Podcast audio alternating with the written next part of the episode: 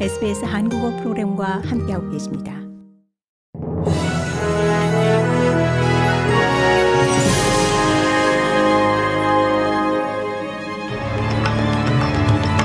이천이십이년 십이월 이십이일 화요일 아침에 에스비에스 한국어 간추린 주요 뉴스입니다.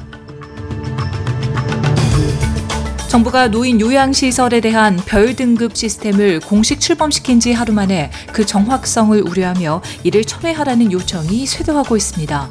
하지만 아니카 웰스 노인 요양장관은 새로운 시스템의 정확성을 옹호하며 투명성을 위한 방안이라고 강조했습니다. 몇몇 노인 요양시설은 새로운 시스템이 고통을 주고 있고 이 평가 방법 자체가 구식이라고 지적했습니다.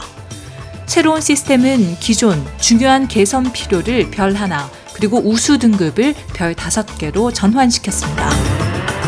케빈 러드 전 연방총리가 차기 주미 호주 대사에 임명됩니다. 앤소니 알바니지 연방총리는 오늘 러드 전 총리가 내년 초 주미 호주 대사를 맡게 될 것이라고 밝혔습니다. 알바니지 총리는 러드 전 총리가 이 역할에 비길 데 없는 경험을 가져다 줄 것이라며, 그는 연방총리, 외무부 장관을 지냈고 저명한 학문적 역할을 했으며 미국에서 광범위하게 일을 했다라고 말했습니다. 러드 전 총리는 뉴욕에서 호주 총영사를 맡을 호주 산업그룹의 최고 경영자 헤더 리다웃과 함께 일하게 됩니다. 빅토리아주 모닝턴 반도 앞에서 실종된 십대 네 명이 무사히 발견됐습니다. 빅토리아주 경찰은 십팔세 남성 두 명과 각각 십팔세, 십구세인 여성 두 명이 오늘 실종됐던 로즈버드 반대편인 수완섬에서 발견됐다고 알렸습니다. 실종된 이들은 어제 오후 공기주입식 고무보트를 타다 실종됐습니다.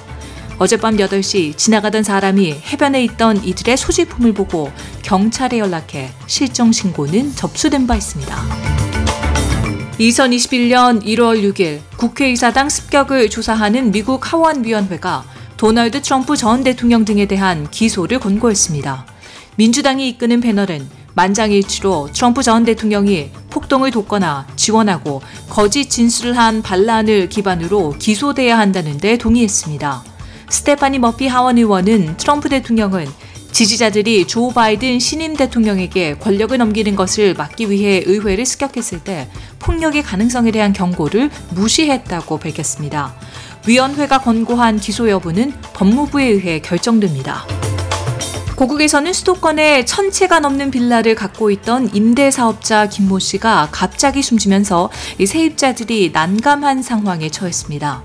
빌라왕으로 불렸던 김 씨가 두 달 전 갑자기 지병으로 숨지자 세입자들은 압류된 집에 살면서 보증금도 돌려받지 못하고 발이 묶인 겁니다. 조직적인 전세 사기 가능성도 배제할 수 없는 만큼 경찰은 수사를 이어가고 있습니다. 이와는 별개로 한국에서는 이런 깡통 전세와 세입자 피해 문제가 이제부터 시작이 아니냐는 우려도 점점 더 커지고 있습니다. 이상 이천이십이년 십이월 이십일 화요일 아침에 에스비에스 한국어 간추린 주요 뉴스였습니다. 뉴스의 나혜인이었습니다.